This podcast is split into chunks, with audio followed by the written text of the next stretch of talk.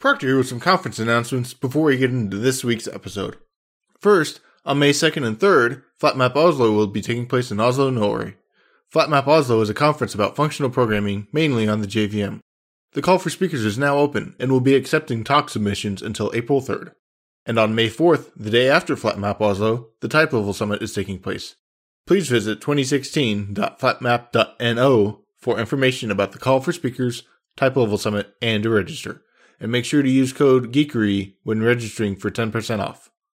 After that, LambdaConf 2016 will be taking place May 22nd through the 29th in Boulder, Colorado.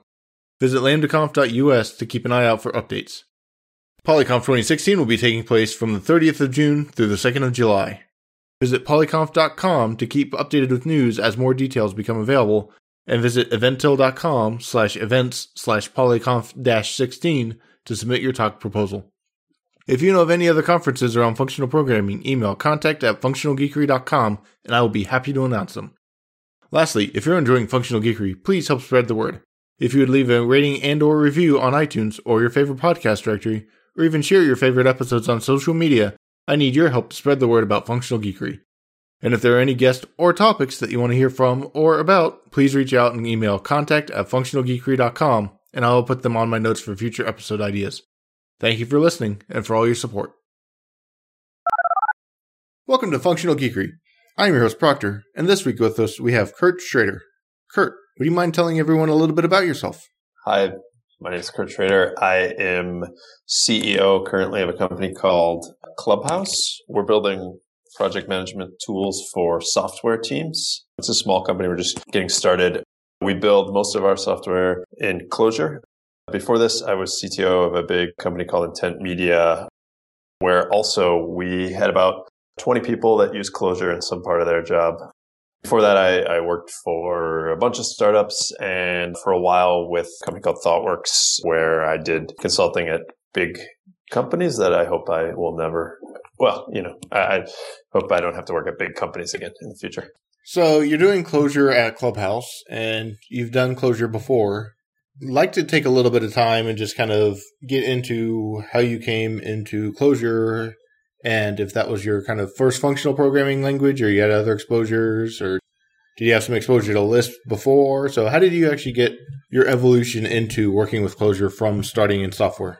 So I guess I had some exposure when I was went to university. I went to University of Michigan a long time ago now. And, you know, did some standard ML, did some common Lisp back in the day, but, you know, didn't really, uh, this was 2000 ish, 2001, maybe before that, and really kind of went in the Java direction around that time because it was, I think, what a lot of people were doing if you wanted a job. And, you know, uh, kind of came back to it, I'd say six ish years ago now and started to dive in. As my old company grew, we had more and more people and my job on some level, part of it became exploring, you know, new ways to make people more productive. And we had a lot of JavaScript. We had a lot of Java.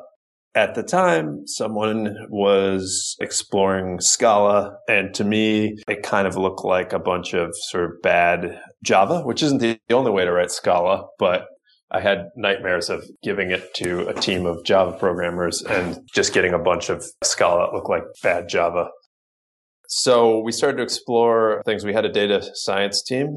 Started to work with a couple people on there on a project to port a lot of code over to Clojure I had I'd done a little bit of work sort of in my spare time with it and, and enjoyed it. And we just saw, you know, big giant hunks of, of, Java turn into, you know, a few few lines of Clojure And it was sort of a big sort of aha moment for me, especially on the data side. My last company was an ad tech company. We had tons of data, I guess, big data. I don't know if people still say that, but we had to process all this data. And when you looked at a huge amount of data and it became very clear what was going on when you just pushed it through a bunch of functions instead of, you know, trying to model everything in objects and, and figure all this stuff out. We just could start with terabytes of data and write function. It was very clear what was happening. And, and I saw productivity take a big leap over there. And then, you know, it started to push out through the company to other parts. We had a team that was building ad servers and again, it's things were coming in and you needed a pipeline that took some data at the beginning and, and did things to it along the way. And I just saw more and more domains where taking a real functional approach worked really well. And because we had sort of a legacy dependency on a lot of Java and things like that, it worked well for us to head in the Clojure direction. And a big part of that to me was, you know, back to the Scala point. If you use Clojure as your functional programming language, it's different enough from Java that you kind of have to think about your problem in a different way, right? And I saw my team starting to go, all right, well, we can use some of the legacy Java code for this, but because of the way this has sort of changed the way I think about things, we can do this part in Clojure and, and really get things out the door faster and better. And, you know, I, I saw big productivity leaps sort of at my last company as, as I started, or as Clojure sort of started to infiltrate the stack there and move things forward. So you mentioned you kind of got exposure to Clojure on the side. What was that? Was that just seeing some talks from different people and seeing it on the internet and deciding to dig in, or did you actually know some other people? What was that exposure from? I guess I had always sort of like had a, a side interest in little. I'd always like start little projects in like Common Lisp or something like that, or like reconfigure Emacs or something like that with Lisp. And I hadn't. I was speaking at a conference seven. Oh no, I, I don't. Know I'm not sure how long ago it was. But uh, Stu Halloway was there, and and Rich Hickey was there, and they actually it was it was the first time I think they talked about Datomic uh, sort of in public. It was a small, it was like a 30 person conference. And part of it was, was looking at that. And part of it was just, there's sort of a, a group of people in New York who I know. David Nolen's one of them. Some other people there's a small but growing community, I guess, in New York of Clojure people. And I was just sort of, I don't remember how I sort of tangentially fell into that. I'm just kind of a nerd, I guess, like probably everyone listening to this. And, you know, I just go to a lot of meetups and I'm always looking for ways to sort of make my development work more enjoyable. And it just kind of all came together at the right time where I could use this I was in the position where I could make the decision to have people and myself use this sort of in production as a job and just dive into it. And it sort of went from there. And so you did maintain some Lisp experience from college then with playing with the common Lisps and stuff on the side, just tangentially, just for fun? Yeah, and, and, you know, like it, it was one of those things where I'd always like, oh, I've got a weekend, I'm going to write some code, and then I get started on something and then get distracted and never come back to it and have sort of a graveyard of strange projects on my machine. But, you know, it was never something that I spent a lot of time on just because I had real work to do, I guess, for lack of a better term, and couldn't find a lot of applications for it. Not that there weren't applications, it just was would have been such a, a leap at my company and most companies to say, all right, well, we're going to do this next project and, you know, in Erlang or Common Lisp or something like that and figure out all the infrastructure, you know, have everybody learn how to do it. That's why Clojure on some levels is great because you can have sort of the conversation where you say, oh, well, if something doesn't work here, we'll just use the Java library. And in my experience, and I think in the experience of a lot of people I know, you hardly ever do that. You hardly ever, you know, once you start writing Clojure, you're never like, oh, let me use a bunch of Java libraries to hook into this, generally speaking. But having the option there I think makes everyone feel a little better about things and sort of you can slide a Clojure into your stack that way. And that was kind of where I was getting at was just it wasn't you were picking up Clojure and you had the exposure to Clojure the first time and you were getting in and learning a functional language for the first time. You had your experience in college, but you kind of still kept it on the side for a toy language and something to just have fun with. Yeah, yeah, yeah, exactly. And it wasn't, I mean, I just kind of have always jumped around between languages anyway. So, like, I have Go projects on my laptop and I have Smalltalk projects on my laptop. So, I guess I just kind of enjoy looking at different languages and seeing, you know, what the upsides and downsides are and writing sort of minimal projects in lots of different things. I think if I had ever gone back and done my PhD, it probably would have been in language design or something like that. So, you know, I've had exposure to a lot of these things and I've done toy projects in a lot of them. And yeah, it was definitely part of that. All of that said, I don't know if it was, I, am not I've never been a person who is super religious about thou must use functional programming or anything like that. But yeah, I've definitely played with a lot of functional programming languages over the years just to do little things with them.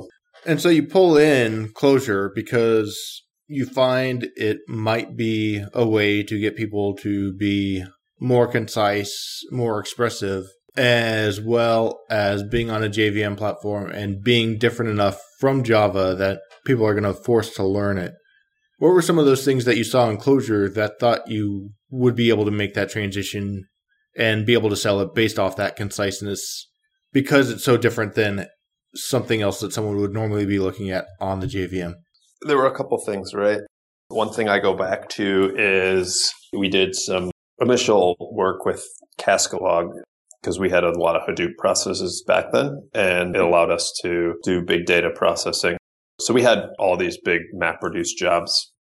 And I remember very early on porting one of them to Cascalog and showing it to a data scientist we had at the time. And she was very intelligent, multiple PhDs. And one of the aha moments for me was I showed her Clojure and she was like, Oh, this is just math. Like, this is just a function. I know how this works. I can't look at a MapReduce job and figure out what is going on, which might be true of a lot of us when you look at like Java MapReduce code. But this is just math. I put these values in, this is what comes out. And this is what I've done for 30 years, right? And especially for that application, you can really, you know, get rid of all your boilerplate, get rid of all your sort of extra complexity around map and reduce. And how do you boil this down in your head to just say, here's what the data coming in looks like. Here's what the data going out the other end looks like. And it just works really well in my experience for that sort of use case. And, you know, a side effect of that is, you know, it, because it's more concise and more understandable, you just very quickly become more productive.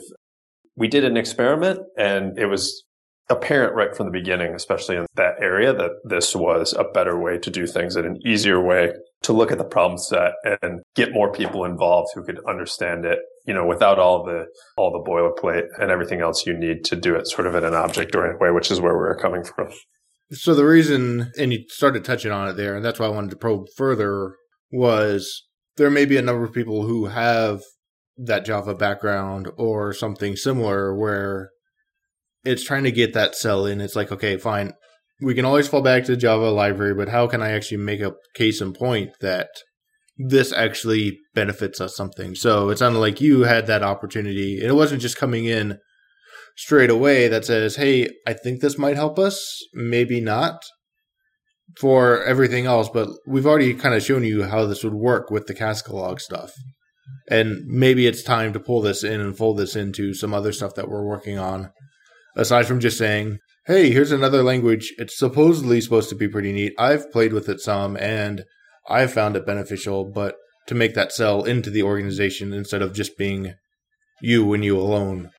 Yeah. And, and I think it's, I have a hard time with just go talk to someone. If somebody's been a Java programmer for 20 years or something like that, or 10 years or five years, um, you know, how do you, how do you convince them that this new thing, which is different, right? Like if you are, you know, a Java programmer or a C programmer or whatever, and you look at Clojure or any Lisp, right? It's just like first thing you see is parentheses. And then it's significantly different where you have to, you know, reshape the way you think to some extent. And I think that without a real example, it's just a hard sell, anything, right? And you're probably the same way, same thing the other way, right? If you've written Lisp your whole life and I tell you to write a bunch of Java and I can't show you an example of why this is going to be better for this problem space, you're probably going to go, uh, you know, just ignore me or, you know, whatever. So I think, yeah, what we did was we, the normal sort of course of things, how can we not go too far afield, not say, all right, well, I'm going to need all this new hardware and, you know, change the operational profile of the business. Uh, you know, we had a bunch of servers that had JVMs on them and we ran Java on them and we ran JRuby on them. And this was not a huge step, I guess, at the end of the day. It was a leap, but it wasn't an unrecoverable leap, right? So, yeah, that's what we did. We, uh, myself, and and really uh, another guy, ported some of the stuff to Cascalog, and and then we looked at it, and it was obviously better than what we were working with. And then, yeah, we ended up porting, you know, most of that code base over. And from there, it kind of seeped into the rest of the organization. So was it just mainly the two of you that did that and that would deal with this? Or was there some selling across the other people of your team that says, this is different, but you do see that this is obviously better for whatever obvious is that you're willing to essentially learn something new and give up potentially your expertise in Java for do, becoming a beginner again? Or was it just you had it, you had the business sell, and they said, fine, you two just do it. It's just you two. And then everybody else was like, wow, they're really onto something. So essentially, everybody came to you instead of you having to start pushing it out first. So I was the CTO of the company, so I could kind of make the call there.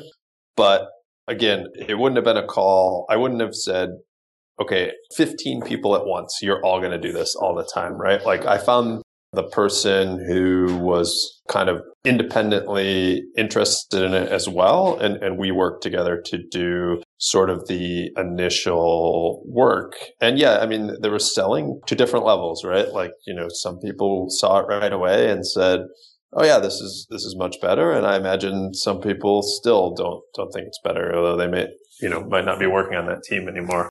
But yeah, it's hard when your lines of code go down, when your ability to understand what's going on, you know, is is obviously increased. I mean, there's a hurdle, right, where you have to be able to read Clojure code to some extent. And at the time, which was, uh, this was, I don't know, five years ago or something like that, the tooling was in a much worse state than it is now. The Clojure community as a whole was not at the level of sort of uh, size or maturity that it is at this point. So there was definitely selling, right? We had to convince people to give up their IDEs or, or go to, you know, IDEs that were, you know, clearly worse than you know what they were using day to day to use this other thing for lack of a better term that you know may or may not you know be familiar to them and, and a lot of it's familiarity right and i think you're going to lose right especially five years ago if we had said all right entire team here is emacs here is you know weird build tools here's a whole new language that you've never been exposed to before go like that that wouldn't worked so we had to yeah incrementally starting with the two of us, then, you know, picking up two or three other people, then picking up seven people. And then, you know, that whole team sort of moved over to Clojure and which was, you know, seven, eight, nine people, something like that. And then, you know, other people in the organization started to see it and say, you know, what is this? Why would I use this? And they would sit down and, and, work through it and look at it. And, you know, it started to bleed out into other parts of the organization just sort of naturally at that point because people were, I think, significantly happier using it, you know, once they had gotten in and started working on it. So for all that, you go through that whole process, you get Clojure to be more readily adopted and then you leave and you go start Clubhouse. So apparently you found some stuff and value of doing Clojure just in general. What was your weighing of actually starting with Clojure and building a company that uses Clojure to begin with? Was there you were comfortable, you felt the community at that point was able to sustain and bring in the jobs, or you found that you learned enough to be able to transition people and bring them in? you're taking it and you're starting with Clojure. So what what was that kind of mindset that said, in this case, Clojure is the right thing for what we need to do? What kind of sold you on that? Given all the potential risks that everybody talks about, whether or not they're real or not. Yeah, I mean, I think you know some of those pieces uh, were similar. There's always sort of if we have a problem, we can use a Java library. We can use something from Java, right? And I'm I'm comfortable with Java, I'm comfortable with the JVM. There is that piece, you know, a big part of it, you know, to be honest, is I was, you know, I started a new company for the first six, nine, 12 months of that company. We knew we were going to be writing code heads down and I wanted to write Clojure because I enjoy writing Clojure and your priorities kind of shift. But, you know, one of the things there is, you know, I don't, I don't you know, there'll never be as many Clojure programmers as there are Java programmers, at least not in my lifetime, I guess.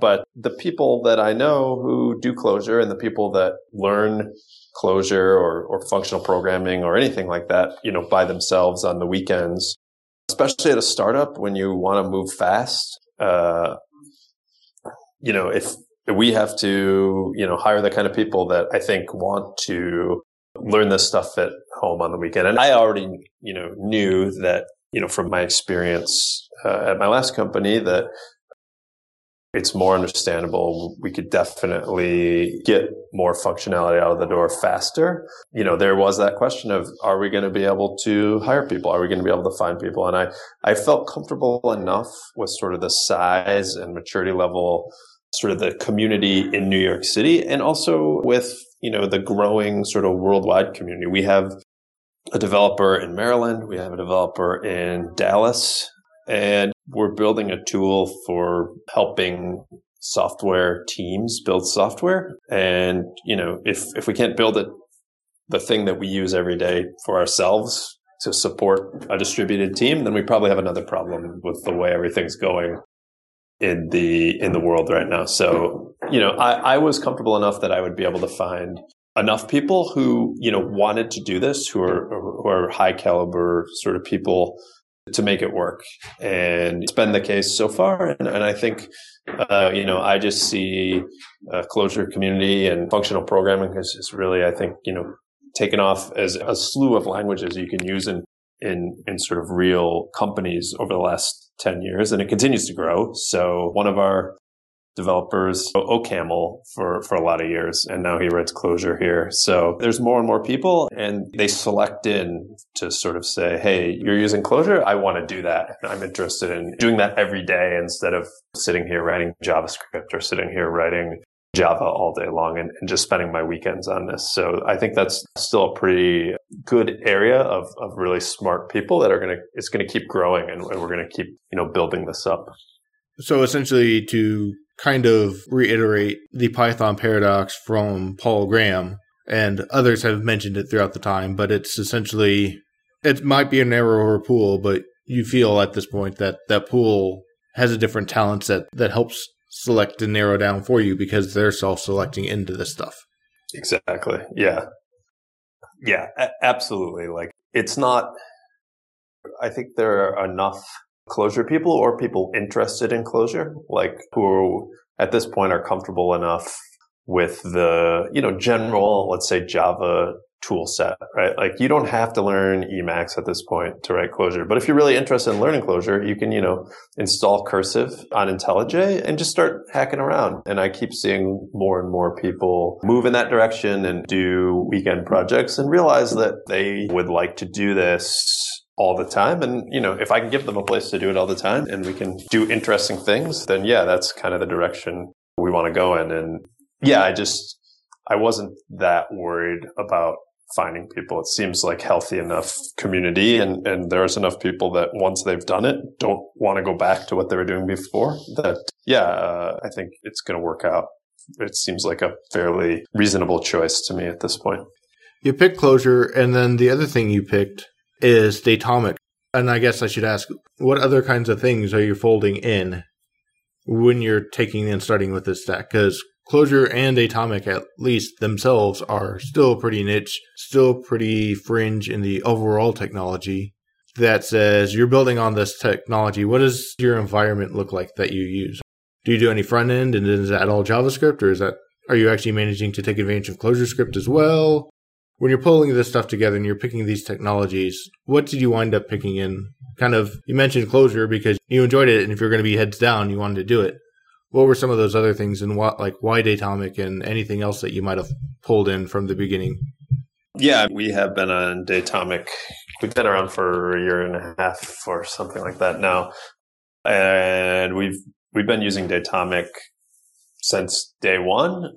That was a choice that I made, both because, again, it was something I was interested in. And I talked to some Cognitect people about it, and it seemed like it had a lot of good properties to it. And also, it was on that level, it was an interesting choice, but it was also a practical choice because I want to be able to sort of historically store the data about what's going on in an engineering team and environment and see what sort of interesting things eventually we'll be able to do with that data and what can we do around I've got seven teams and they generally work at these speeds and here's what we want to get done over the next year and really kind of hopefully eventually solve some of the problems around, you know, let's come up with a bunch of fake estimates and tell the other side, the business side of a company when we're going to get done. I, I, think there's some data analysis pieces in there that can make that a lot easier and help us solve things. So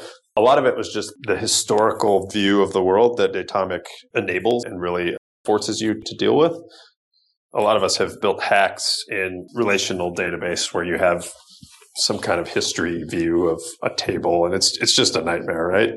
So it was both an interesting project coming from a group of people who sort of I trust to make good decisions about software engineering because they, you know, design Clojure and Datomic. And yeah, I mean, part of it too is, eh, like I said earlier, there's a self-selecting group of people that like Clojure. I think there's a self-selecting group of people who see Datomic and go, wow, this is amazing. I want to work with this, right? And that's just another advantage when you're a small startup. How can you get people interested and get really good talent in the door to work on things? And, you know, that's part of it too, is just you know, back to the same reason as Clojure. I enjoyed working in it. I enjoyed using Datalog and really playing with this and thinking about the possibilities that it sort of enables and knowing back to the Paul Graham comment, what will we be able to do in short order that, you know, our competitors won't do because it would take too much effort or to some extent can't do just because they just don't have the data and the historical view on things. And so I guess we should take a step back a little bit and Datomic has been mentioned a couple times on the podcast. Early on, we talked a little bit more in depth, but we haven't talked about it too terribly much. But just I'll give a high level overview and you can kind of correct and fill me in and see sure. where things are going. But essentially, it's all you're doing is storing tagged tuples, essentially, based off an ID. And those are treated like the transaction log you would have in any other normal database. But that is your database. And then there's some things about how you roll that up to create a resultant view of your data and what you do to query your data. You mentioned Datalog, so you don't use something like SQL, but you use something, use Datalog, which looks more Prolog esque, where you essentially specify your constraints and say this thing equals this thing equals this thing or not, and essentially do joins, but in a very extra relational type of manner instead of just a SQL statement.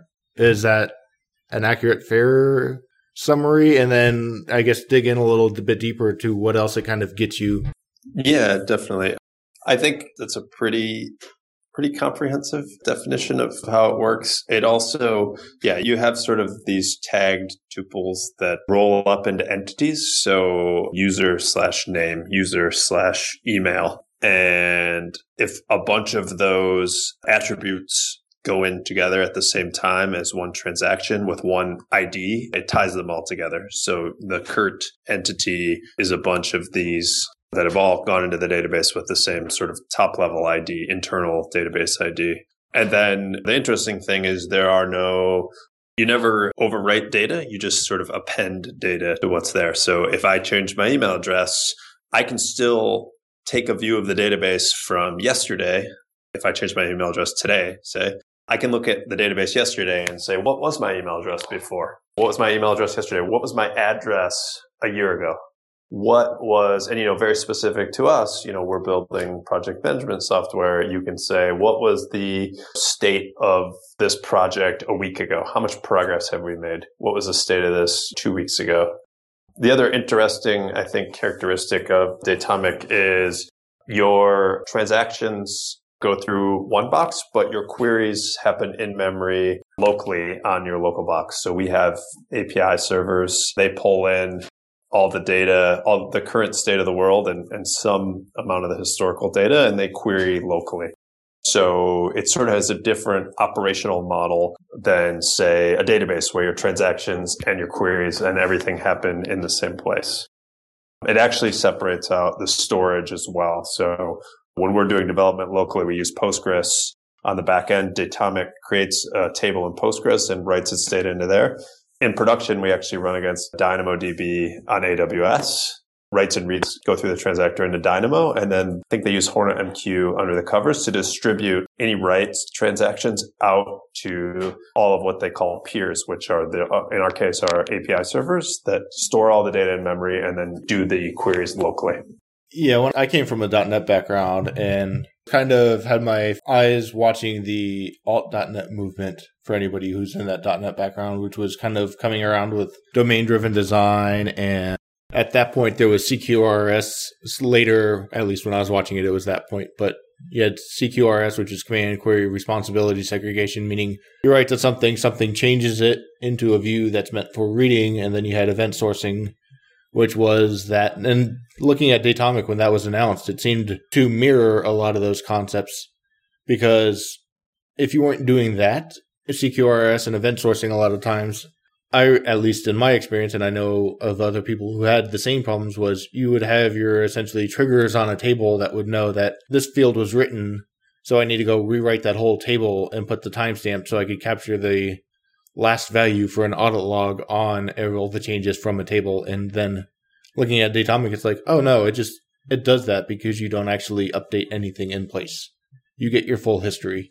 Yeah, that's exactly. And and you know, yeah, like you said um, there's that, or someone you, you you have some kind of pointer in another table that says like current version of user that points to you know some kind of thing, and it copies over to another table for the user history table. Like you know, there's there's ways to hack this together, but yeah, I think the CQRS stuff is definitely very related to what Datomic does. And Datomic, you know, I think they unabashedly steal good ideas from other places, which I'm a fan of. Give me the best software you can give me. And I think we, if you watch some of Rich Hickey's talks, like, you know, he steals ideas from everywhere, right? And a lot of the stuff coming into Datomic is extremely well thought out and really I think is takes some of the best ideas from a lot of different areas of computer science to really try to put them together into something that really works well and makes good trade-offs to give you a really usable and an interesting data store. It has elements of graph databases in it. Reference is a first class concern. So if a user is part of a company, say, I just make a reference tuple to that company and you just say, all right, well, that's the company and you can look it up by name in the actual Datalog query when you're creating the user or the employee or whatever you want to call it. And it has that reference. It builds the join automatically between them. It's not really quite a graph database. Like I can't annotate that edge. Sometimes I wish I could, uh, but has pieces of, of graph database in there to make life easier. I don't have to look up an ID somewhere to do a join against these things. It's just part of the first class concern of the database. And yeah, I mean, there's a, there's a lot of things that in there that are pieces of other domains that they've pulled in to make things, you know, easy for you as a developer and, and really to keep sort of the complexity level low while giving you a ton of power to do things with. And it seems a pretty big mind shift set. So if you have people who are coming in and I don't know how many people you've got brought in that haven't been familiar with Datomic, but if you have had some, what was that transition like? Or even your transition in changing your way of thinking or anybody else you've worked with where it's I'm used to relational databases and now I have to think in something that's more datomic. What have you found that transition to look like? Yes, there's definitely a big leap there, right? And to your question, I haven't brought in anyone who was familiar with Datomic, and I was not familiar with Datomic before we started other than, you know, I'd read the documentation, but it is significantly different than what most people are used to using on a day to day basis, right? And it's something, you know, I, at the end of the day, I, I, it's something that I worry about on uh, one level because it is, you know, I when we bring someone in, you have to learn Clojure if you don't already know it. Um, you have to learn, generally speaking, you know, some. Everybody I've brought in so far has known how to use Emacs already, so that makes life a little easier. We've structured our application to you know have a state monad that threads through it so you know there's some other things in there that are like oh how does this this is different than what i would normally do and then, you know, Datomic on top of that has a new query language and, and really works different than, uh, you know, a traditional database.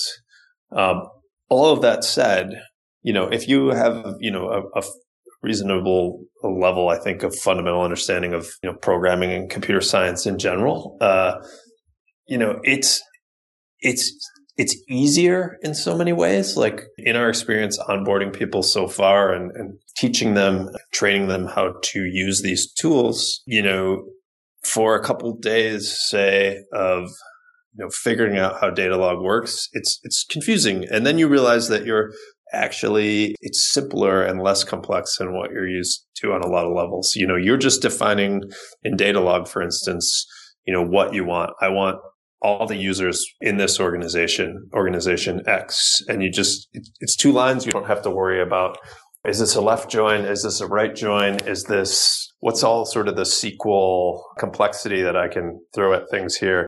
You kind of stop overthinking it. And I've seen really with people so far after a couple of weeks, the light bulbs all sort of go on and you realize like, why did I spend so many years doing this in this other way that at the end of the day is ultimately just a lot harder than what we're working with here. So I was a little concerned at first, and part of it is probably the self-selecting character of the people that we've hired so far. But I think ultimately, once you sort of let go of a lot of maybe what you've done in the past and how you thought about things in the past and really embrace the model, there's not a whole lot of, I think, going back at that point you realize that it's better and simpler and you've been overcomplicating things in your mind on some level. And once it clicks, it's not a problem. It's a week or two of coming up to speed, but I think that's probably anywhere where you get a new job. And you know, maybe more if you have to dig into we have 10,000 lines of Clojure code or something like that, but you know, that would have been 100,000 lines of Java. I want to pick on Java. I think Java's fine. It's probably going to take you more than a week or two to come up to speed with 100,000 lines of Java, if you ever do, right? you you might never internalize all that. So I think it's all trade offs, but I, I haven't seen any evidence of this is too much for people to handle. It usually clicks pretty fast and then we start doing work. What have you found some of the stumbling points to be for those things for it to click? What were some of the big differences of I'm thinking this way in a relational database and then I come to the Datomic and then once I get this concept, whether or not it's one concept or two or three or a handful. What were those things that it's like, oh, okay, now I get that transition? And then have you found anything as people come in and you have to go through that that helps make that concept click faster? I think Datalog's a big one. When I first started working with Datomic, that was the I guess hardest part to sort of get going with because I think after so many years of SQL, Everybody knows SQL, right? Like independent of whatever other language you're using, you're probably using SQL in some way or another. And something about SQL, I think, kind of hardwires the way you think about data and the way you think about relationships. And at the end of the day, Datalog and SQL, I think, are logically equivalent. You can, I think you can prove that. I don't quite know where the proof is right now, but it's just different enough that you sort of have to reorient the way you think about things. And I think everyone that I've seen so far, when they figure it out and it clicks and Datalog starts to make sense, you kind of say, why did I do things the old way, right? Like, I wonder what it would be like for me right now to go back to SQL. I'd probably be fine because, again, it's been hardwired into my brain for 20 years or whatever. But there's just that shift in the way you think about things to get to Datalog. And then, you know, beyond that, until you start to dig in some of the history stuff and really start to use that, beyond the Datalog stuff, it's a relational data store, right? So there's some schema. There are some pieces that look a little different than you would have in, in a normal database, but you can map your database lens onto it pretty easily and just use it as a data store. And I think that hasn't been that hard flipping the data store sideways and thinking about how to use historical data and what that means and how do you process things that way and look at all the transactions that have gone into the database. How do you use that? How do you materialize them over time to generate things? And, and what can we build using that sort of view of the entire world that goes back in time? I think has been a little harder just because it's not something we've ever really had access to before. And there's some obvious use cases like we have an activity feed and you can do that by saving all your activity somewhere. And, you know, if you had a normal database, whenever something happened, you'd have to save it somewhere. We just say, give us all the activity for the last two days and we look at all the transactions that have gone into the database and see what happens there, right? So I think the initial coming up to speed is, is, is really the Datalog stuff. And then I don't think we fully explored sort of what we can do and the the power that we have because of, of the history stuff and what can be done there. And have you noticed anything about how you have to structure data that's changed as well? Because with relational, you have essentially these columns and rows, but if you're dealing with tag tuples and things like that, have you noticed anything there that's a blocker, or do people generally pick that up and get that pretty quickly? Because there's there, so Datomic has schema. It's not MongoDB or something like that, where you can just store arbitrary JSON documents. You have to define schema and do things. I mean, one of the things that bites us occasionally is Datomic's a new project. It's not a big team working on it. There's no query profiler, right? So you write your Datalog queries where you take the full data set you want to look at at the beginning and you try to reduce it as much as possible with the first statement in the query because the way you make your queries fast is to reduce your data set as quickly as possible. So if I have a million users in a system and I only care about looking at something users in one company out of there say, I want to reduce that down to those 20 users right away and then do my query against that. So it's not something you don't have to worry about a whole lot in a, you know, a traditional database because you go, okay, well, let's run a query analyzer on this and well, we can see sort of where it gets slow. There have been days where we said, oh, well, why is this running really slow? Or, or even more than that, like here's a couple of options. Which one do we think is faster? And when we profile them, they're relatively similar.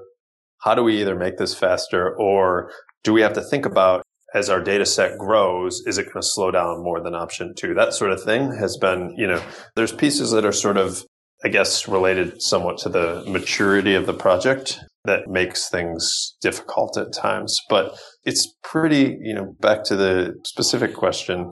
The way you model data in Datomic is, is really not that different from a SQL database because you still have to have your schema. You still have to define, you know, we think of, you know, a user entity as, you know, you can think of that just as a table, right? You just put in what you would normally have as columns, except it's just a tag. But, you know, a lot of ways you can, you can picture the data in the same way in your head that you would with a SQL database. That sounds good. And that's given a lot of good information about Datomic that it's been a while since I've actually looked in and I personally haven't really dug in myself with anything. So I think that gives a good overview and kind of gives a refresher. And it's interesting to see people's perspectives of how they help pick up those languages. So we're kind of bordered on time based off a hard stop that you have, but I want to give you the chance before we start wrapping up. Is there anything we didn't cover that you want to make sure gets mentioned? I don't think so. I mean, I think just to revisit quickly, you know, something you you brought up earlier, like thinking about how to get more people to try out Clojure, try out functional programming. I think, you know, podcasts like this are great. And I think that community continues to grow. But I have a developer working for me who had been a JavaScript developer for a long time and a Java developer and Python developer before that. And we had a meeting a few weeks ago where he sort of said, or he said something along the lines of, I really hope this company works out because I don't know how I could ever go back to doing what I was doing before because this is awesome. And, you know, I think figuring out and working on ways to keep this community growing, I think is just good, good for all of us in general and will make developers happier, which, you know, at the end of the day, I think is, is important and, and, you know, help our industry as well. Thank you for the comments about the podcast as well.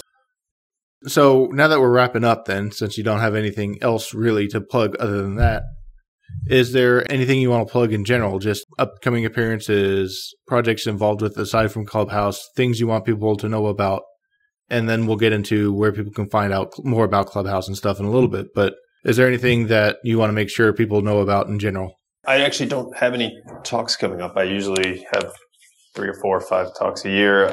I've just been head down on Clubhouse and working on this stuff this year. So I don't have anything right now. If you follow my Twitter, I'm at Kurt on Twitter, so easy to find. And I'm sure it'll be in the, the show notes, but I feel like uh, I should boil down kind of what we just talked about here into some kind of talk and go give it a few places. So stay tuned, something in the future, I mentioned. And then you mentioned the comments about just bringing the community better, but do you have any specific call to action you want to ask for the listeners? Yeah, I mean, I think it's interesting. I have a person who works for me who moved to Dallas recently, and you know, he goes to the Dallas Clojure meetup. It's three or four people, but I think getting out and meetups. I know the the New York Clojure meetup is huge, and and we try to get a lot of people there regularly. And yeah, I, I think getting out and just meeting other people and growing the community, I think is, is good for everyone. And coming all the way back to the beginning, like there are jobs out there now, there's stuff to do here. So, you know, if anybody listening to this has any interest in, in Clojure, like just get started, like spend a few weekends and, you know, let's keep, keep growing this and, and moving things forward. That sounds great. So, where can people find you online and find Clubhouse if they want to figure out more about what you're doing and the way Clubhouse is approaching stuff? You mentioned you're at Kurt on Twitter, but what are some of the other places that people can find you and Clubhouse to find out how you all are doing with your time in Clojure and Datomic and whatever else may be going on. Yeah, so I think Kurt on Twitter is, is where I spend most of my time now. I regularly start saying I should start blogging again, but I haven't been doing it a whole lot. You can find me, I think I'm K Schrader on GitHub, but not a whole lot of activity there lately either. And then, yeah, Clubhouse, we're trying to build project management software for software teams that's very enjoyable to use and you know can start at a two or three person team and grow eventually to you know hundreds or even thousands of users. So you don't have to use jira if that's not your favorite thing because it's not my favorite thing. And try to cover all those bases and really be enjoyable be simple and help people build software as they're building it. And that's at clubhouse.io and I'll make sure to get all those added to the show notes for people to find out more. Awesome.